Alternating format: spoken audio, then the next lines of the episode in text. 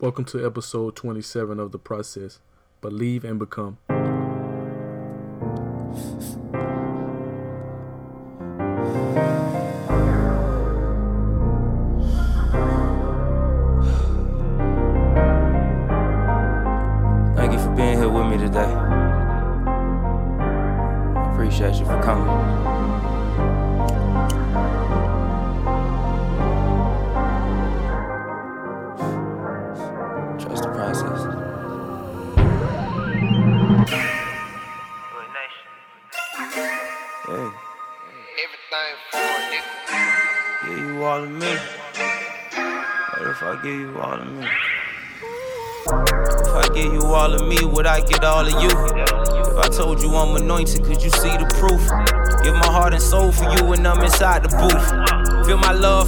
Pain when I'm inside the booth.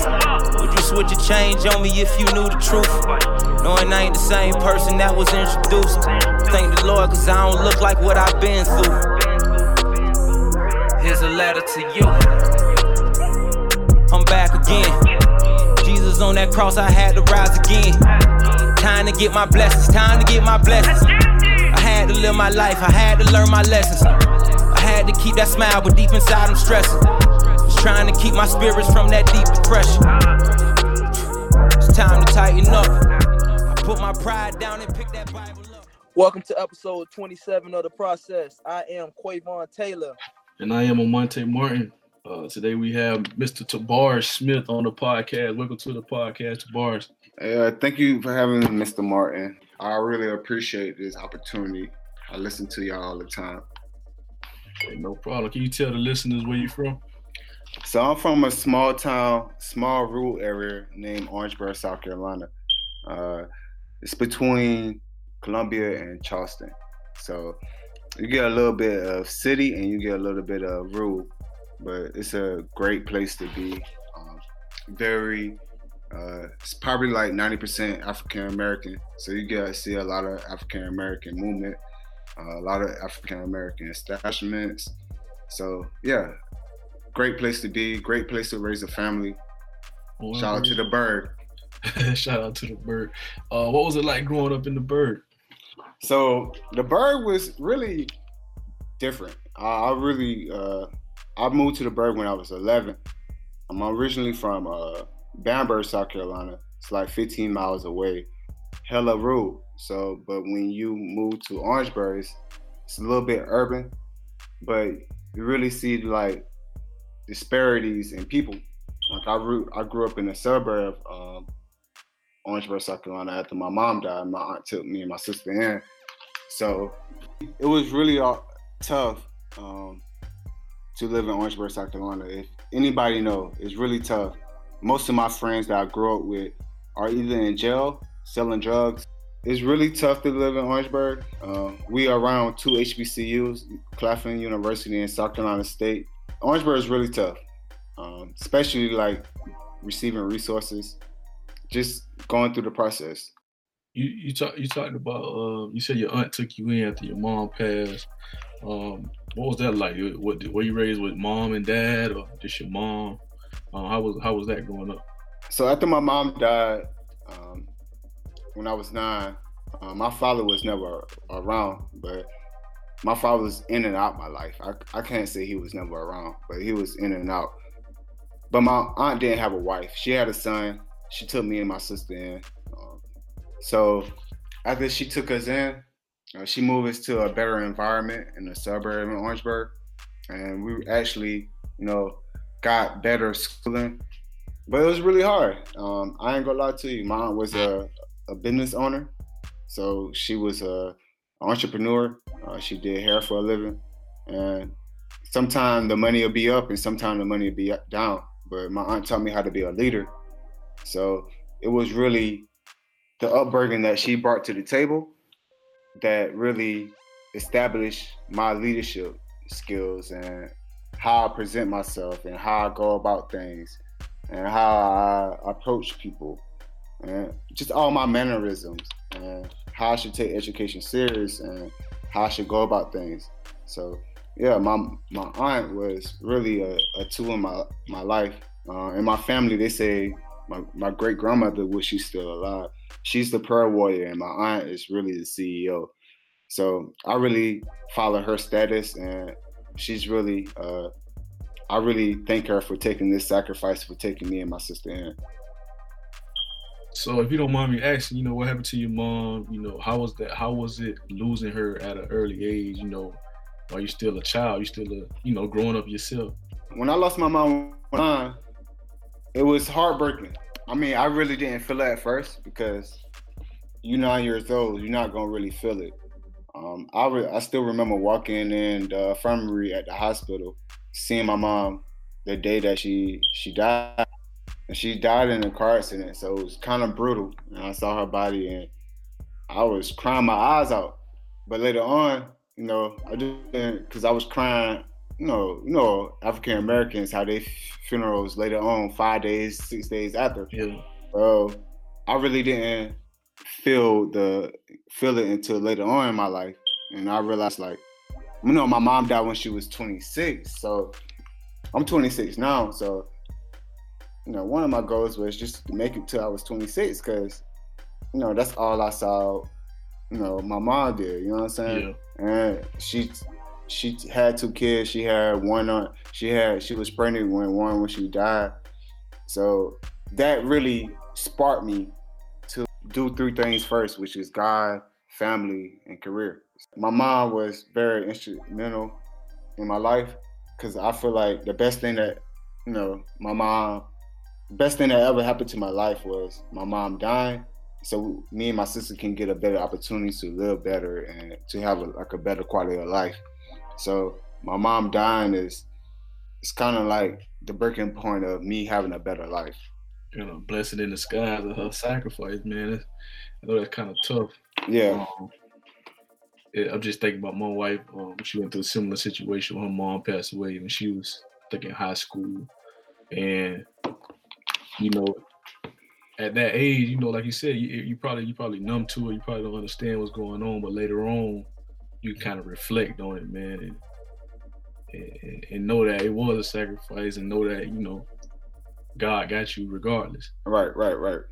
To take me back to a, a day in the life of Orangeboro, like growing up, like how was it? Uh, Orangeburg was great growing up because you really didn't see the disparities. Um, you just, you know, you're a kid, you know, you don't really study it.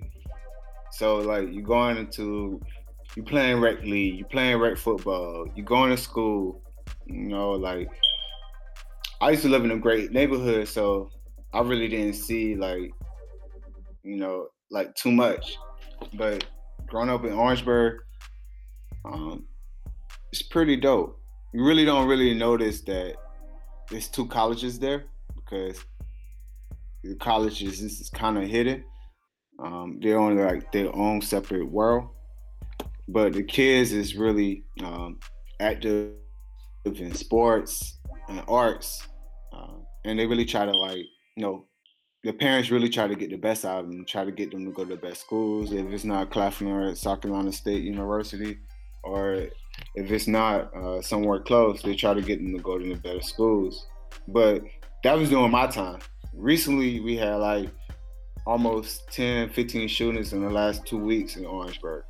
So it's different now. You know, I ain't been there and since Christmas. So, So Tabaris, so why did you choose South Carolina State? uh, cause I chose South Carolina State because um, I was already working in politics in um, South Carolina. I work at, um, I was working in. Uh, my mentor was a state representative. I worked on my first campaign when I was um, in 11th grade. Then he hired me as a legislative aide and in um, in 12th grade. Then my freshman year, um, I, I was I was hired as a legislative aide as, again by him. So I, I just felt like I had to stay there to make my community better. Um, I think some people just leave their community and don't try to, you know, try to go come back and go to school there. But I feel like the biggest way was to do um, was to make my community better. And another reason is my aunt was a single parent. I got accepted in Morehouse. I got accepted to Tuskegee, which I really wanted to go. Um, I got accepted to a lot of different other schools, but um, my aunt was a single parent, and if tuition high, like I'm not going, you know, struggle my aunt to actually pay that tuition, even though I was like the first, you know, male to go to a four-year college in my family. So that was that was big to me, but you know, at the same time, like, how can I afford a four-year college and my aunt is struggling? So that was there's two of the main reasons why I went to South Carolina State. One, I had wanted to make my community better, and two, I couldn't afford to go out of state. so it was it was really like that. It was really like that. What was the relationship like with your father? So my father was in and out my life. My my father really battled with drug addiction. Um, but after a while, after he got right uh, uh, mentally and physically and, and spiritually. Uh, I try to build a relationship with him my 11, my junior year through uh, through faith. You know what I'm saying? So right now, uh, we we really trying to uh, do that through faith. But he was in and out of my life. I'm not gonna say he was there. I'm not gonna say he was wasn't there, and I'm not gonna say he was there. But he was in the middle, to say the least. And having him in the middle and not uh, having a real male role model until I met my mentor in 11th grade, I really struggled through uh, trying to see who I really was during that time. So my father, he wasn't really there, but he was a great person. He, he, he is a great person, to say the least. So Tabaris, how important is how how important do you feel mentorship is to the youth right now? Oh, mentorship is the key. Um, to say that mentorship helped me actually my mentors was great for me. Um, when I didn't have money to uh, fulfill my college goals and my aunt was struggling at the time, my mentor helped me. And it's not even about that. I feel like you shouldn't have like mentors about just to help you financially. You should have mentors to help you uh, spiritually, mentally, physically. Uh, you should have different character um, categories of mentorship. Um, that's one thing I pride myself on. Um, my mentor was great. He's now the uh, the Black Caucus Chair of South Carolina. Uh, he's been a representative since uh, 30 years, and that's my primary mentor. But we talk about everything. We talk about uh, spirituality. We talk about family. We talk about career, and we talk about just life in general. So mentorship is really the key to successful uh, to success. And I feel like if you don't have a mentorship uh, mentor by say 17, you should definitely uh, seek to get one. And and it's, you don't have to be your primary mentor at, at time, but you should definitely seek to get a mentor. Uh, I agree. You know, mentoring is important, um, especially when you're trying to do something. Like you say, you're the first male in your family to go to college. You know what I'm saying? Sometimes you, need that guidance. Um, what did you choose to study at South Carolina State and why? So I chose to study business economics because during the time it was 2011. I know y'all remember when the economy was bad. So I chose like all my life, I, I feel like I was trying to tackle big issues. If, if you think about it, like you know, I, and in undergrad I did economics. Um, um, in high school, I was an organizer, and you know, trying to get out the boat. Um, and in, in um, graduate school, I did um, urban planning, which a lot of African Americans don't go in that field. It's like eight percent of African Americans in that field. So I, I, try to tackle local problems. Uh, I, I, look at how the world is and how the world's going to be in the next like ten to twenty years. So uh, I chose business economics, and my professors was great. Um, I, I learned about uh, microeconomics uh, to micro to uh, local economy to national economy to the world economy. Um, I learned about uh, how to or- orchestrate a business because um, um, I did multiple classes in marketing to agribusiness to um, to uh, management, and that's one thing I love about um, uh, HBCUs. They really nurture you to be a better professional. I'm very advocate of HBCUs because they nurture you to actually be a professional in your field, or you know, to drive to uplift the black community in a way. So shout out to HBCUs, uh, um, South Carolina State, Claflin University, and Alabama, Alabama A&M University. Can't forget forget about Florida A&M University. Oh, I'm sorry, sorry. Can't skip Tuskegee neither now. shout out to Tuskegee and shout out to Howard and, and Nah, shout out to uh, Alabama State. Everybody in the South. Nah, just Oh. joking with you. So Tabaris, um, a young, a young, a young, a young dude that grew up in Orange, Car- Orange, what, Orange, Orange, Orangeboro, Orangeburg, Yeah, it's Orangeburg. Uh, South Carolina. That's uh, on the verge and in between, like quitting and giving up uh, on life because they went through the similar situation that you went through, striving and keep moving forward. You said what advice I would give them? What advice would you give them? Yeah. It's all about faith, man. Like, like, uh, what's the Bible first? Faith is so small as mercy can move mountains. Like, that's kind of what I live by, man. You gotta understand, like, you gotta understand a higher power.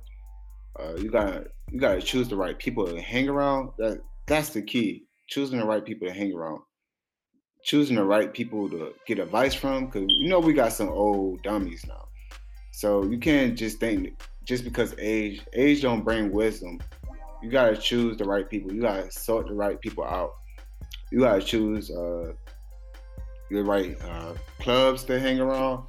We had at our high school we had different uh social groups. so we had like uh, a kappa league we had like a hls and that was important because it, it showed us mannerism that showed us professionalism. Um just stand out. Be be yourself. That's the those some of the toughest things i could say like be yourself. I remember when i was younger when i used to get in trouble my aunt used to be strict on me like really strict like if i got in trouble in school and the next day i had to dress up for three or four days and dress up. You you know, like in 2008, 2009, people wearing tall tees. So you, I'm dressing up. So I mean, that made me look different, but I didn't realize that what that was doing to me. That that was really making me, you know, stricter in that line. So just like you know, try to be yourself to the most part. Like like be original. Don't don't have to follow nobody. You know, choose the right friends, choose the right mentors, choose the right people to be around, choose the right people to take advice from. It's all about a choice. So like, yeah, that's the best advice I can give you. Be a choice and work hard in school. Like from ninth grade to 12th grade. Our Yeah. podcast is titled "Trust the Process." I know you know that. So, what does trust the process mean to you? Uh, trust trust the par- uh, process mean to me just having faith, having faith, believing in yourself, understanding your surroundings, understanding like a zip code don't determine your uh, success. Uh, understanding everything, like understanding everything you ever thought that you understand. Um, it's all about uplifting and being yourself, man. Like I can't stress that enough. Just be yourself. I, I see that a lot. Like people just the internet rush a lot of people. Social media rush a lot of people. So like just trying to be yourself. Like don't think because he got a, a he or she got a, a eighty thousand dollar job. That don't mean that you need an eighty thousand dollar job. Focus on a career, not a job. Focus on like the little things. Focus on big bigger things than the simpler things. That's the best thing I, I could say uh, about trust the process because that really, you know, I trust everything. And life is all about sacrifices. You know, like you're gonna have to sacrifice something to get something. It's all about a trade-off. So understanding that too. So you, you talked about, you know, your mom passing away and your aunt took you in. You know, I can identify with, you know, being raised by a single mother. Um, what was it like being raised by a single mother, single aunt? Um, and what did that do for your perception of women? So my perception of women really, really uh, was appreciated. Um, I was raised by raised by mostly women in my life, so it made me really appreciate what women have to go through, um, what women have to uh, endure to actually achieve their goals.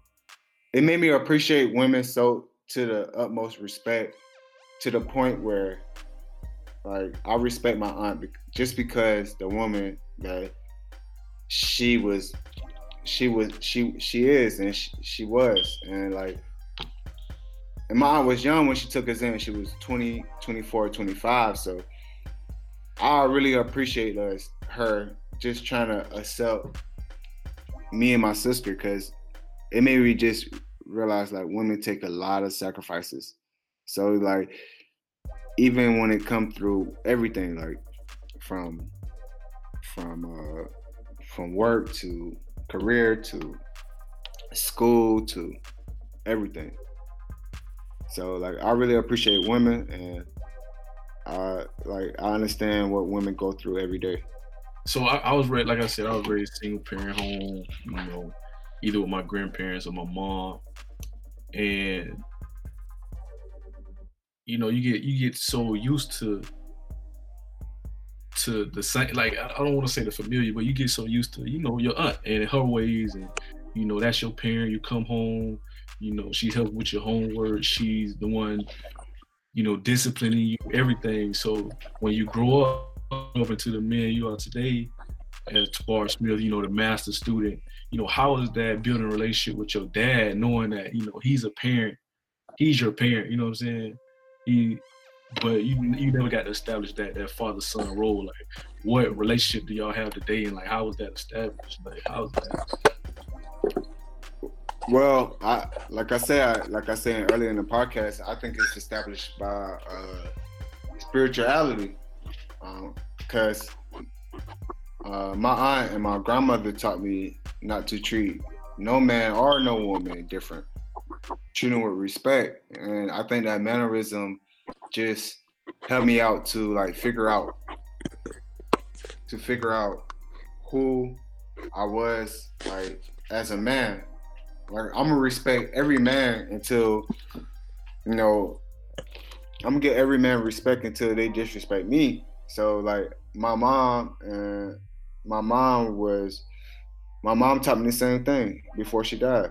So I, I think that mannerism just showed me that at the end of the day he's a man and even though he respect me, that's still my father. So I have to try to build a relationship with him no matter what and if it's through spirituality, in which I feel like that's the best thing to actually build a relationship through, that's great. Like that can be a great move because like I just want to get right with him through spirituality more than uh physical other than him him giving me something or you know I, i'm not really feeling that you know that giving i, I really want to get right with him, like mentally and spiritually.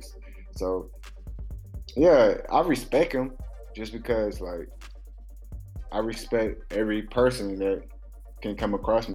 I was taught that. So, congratulations from graduating from Alabama A&M uh, with your master's in urban and regional planning. Uh, what is urban and regional planning, and you know, why did you choose that degree, that career path? So, urban and regional planning. Uh, I appreciate Monty. Uh, urban and regional planning is pretty much social engineering of a community. You, un- you understand the ins and outs of local government, state, and national government, how they operate, um, so you talk about like comprehensive plans, you talk about site planning, you talk about zoning to the next level, you talk about policies that really affect uh, minority and vulnerable communities. So, uh, what made me choose that route? Because I did economics in undergrad, and I really wanted to get close to uh, economic development because I saw community back home in Orangeburg struggling with economic development. So I really had wanted to get uh, close to the economic development spectrum, and I chose A and M because first of all, there's only three African American uh, HBCUs in the nation that got urban planning. There's only 86 uh, urban planning programs in the country. 16 with a uh, with a um, undergrad program. So A&M have both masters and masters and undergrad programs. So that really drove me to A&M. And I always wanted to go to Tuskegee. Shout out to my Tuskegee people. I always wanted to go to Tuskegee in undergrad, so I, I was saying, okay, I'll just go to A&M. And Huntsville is a different city. Uh, it's close to uh, a lot of um, areas like Memphis, uh, Nashville, Atlanta, um, Birmingham. So I was in a good in a good space to actually network.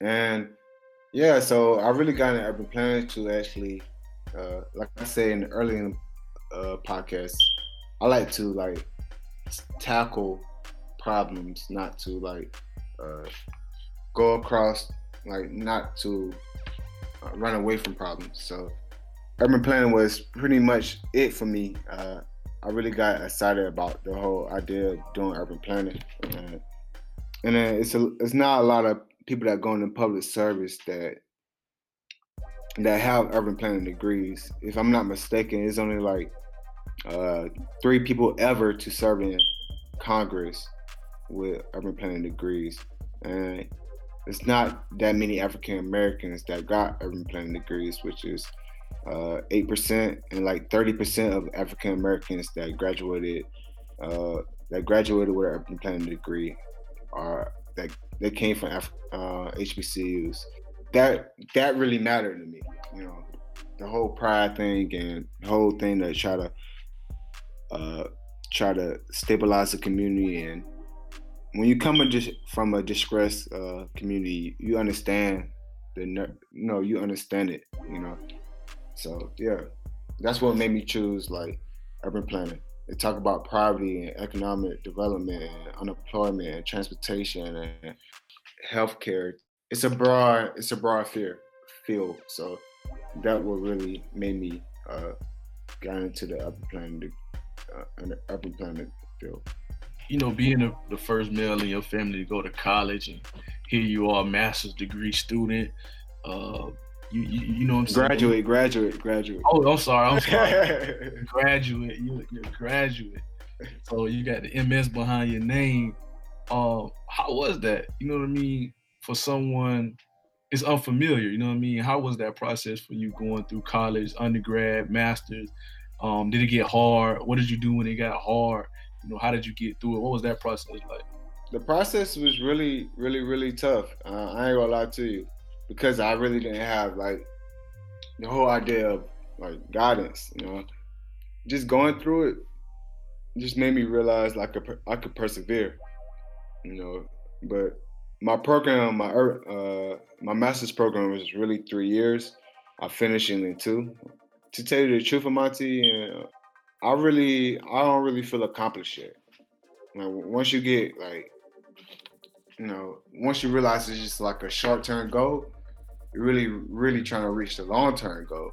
So like, I really don't feel accomplished yet, to say the least. I feel like, of course, like my family look at me as I'm accomplished, but I really don't feel accomplished too much to say, hey, I made it you know. Which I tell you, my my biggest goal was to try to make it until I was 26. I'm 26 now with two degrees, so you know you don't really feel accomplished. It's like you want bigger and better, and I'm I'm just I'm just uh, eager for more, and I'm trying to tackle more and try to tackle more problems. So, who is Tabaris Smith today? It's funny that you asked me that uh, question. Um, so when I was a little boy, my family used to call me BB, but I never really knew what it really mean. I used to keep hearing his name BB, BB, BB. Then somehow it got into like schools, like, yeah, that's BB. And I was like, what? I don't understand it.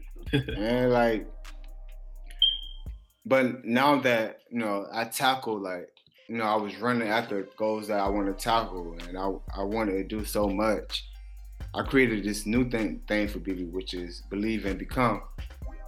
Uh, like I really feel like that's what I did. I, I believe I'm a believer and I'm becoming. Like I'm be- becoming the person I want to be. I'm believing in the person I am. Tabaris is BB. He believing in he becoming.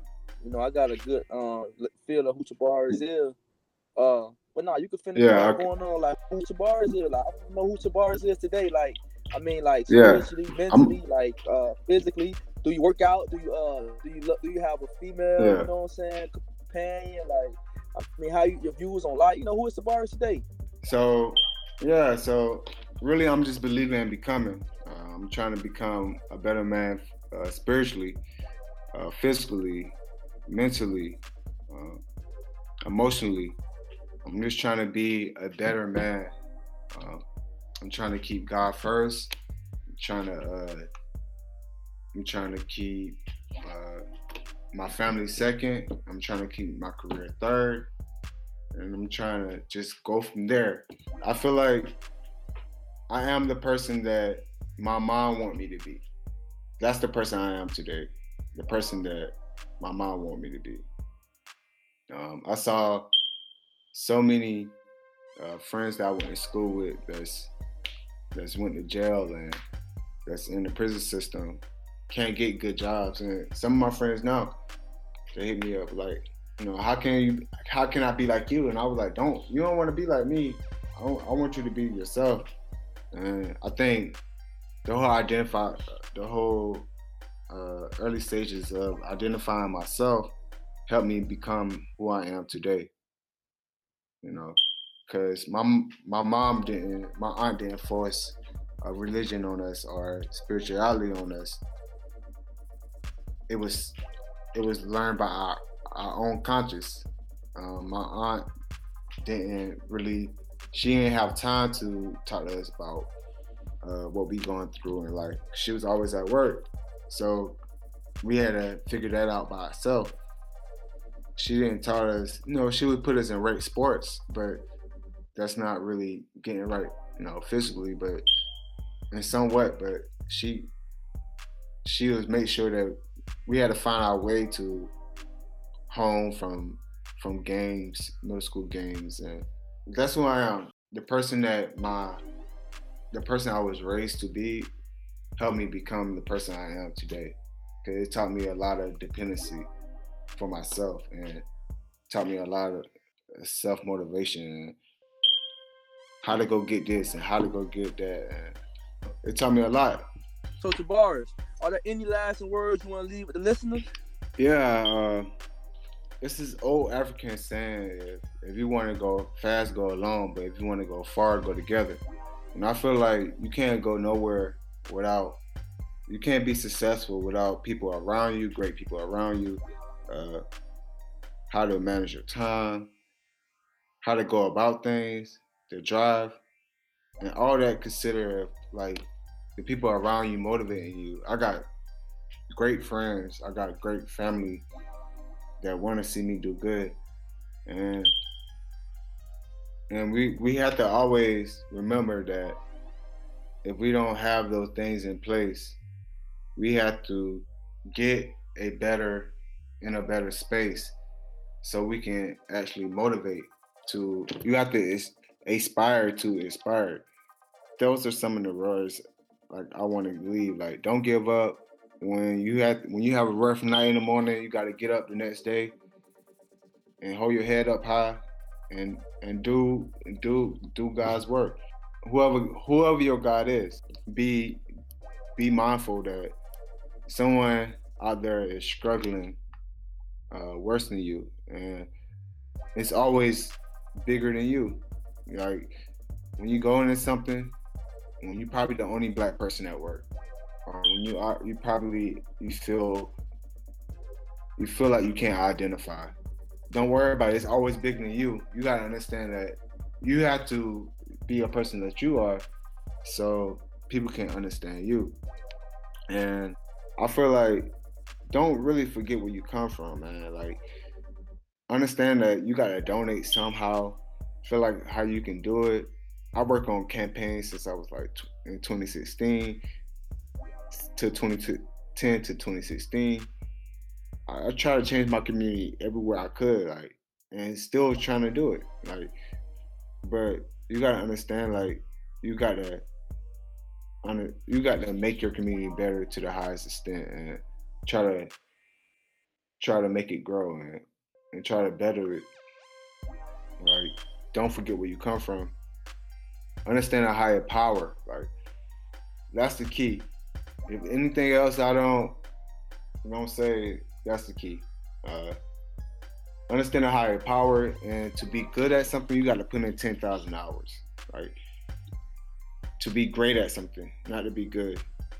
To be great at it, you got to be at least ten thousand. So strive to that ten thousand every day. Like, all right, I'm putting in my ten thousand. Do that. Uh, you got to have hope. You got to have courage. You got to have uh, faith. You got to have perseverance. There's so many adjectives I can use. But that's all I want to leave to y'all. I feel like uh, it was it was great talking to y'all, and I look forward to seeing y'all in the future. Well, thank thank you for joining us to bars. Uh, where could the listeners find you? You know, if they want to connect um, on social media or email, anything like that. You can find me at Tabaris Smith at IG, and you can find me at Tabaris Smith at Twitter. Uh, if you need if you need to email me, you can find me Tabaris D Smith at gmail.com. This concludes episode 27 of The Process. Be sure to follow us on Instagram, Twitter, and Facebook, and to like us on iTunes and SoundCloud. Thank you.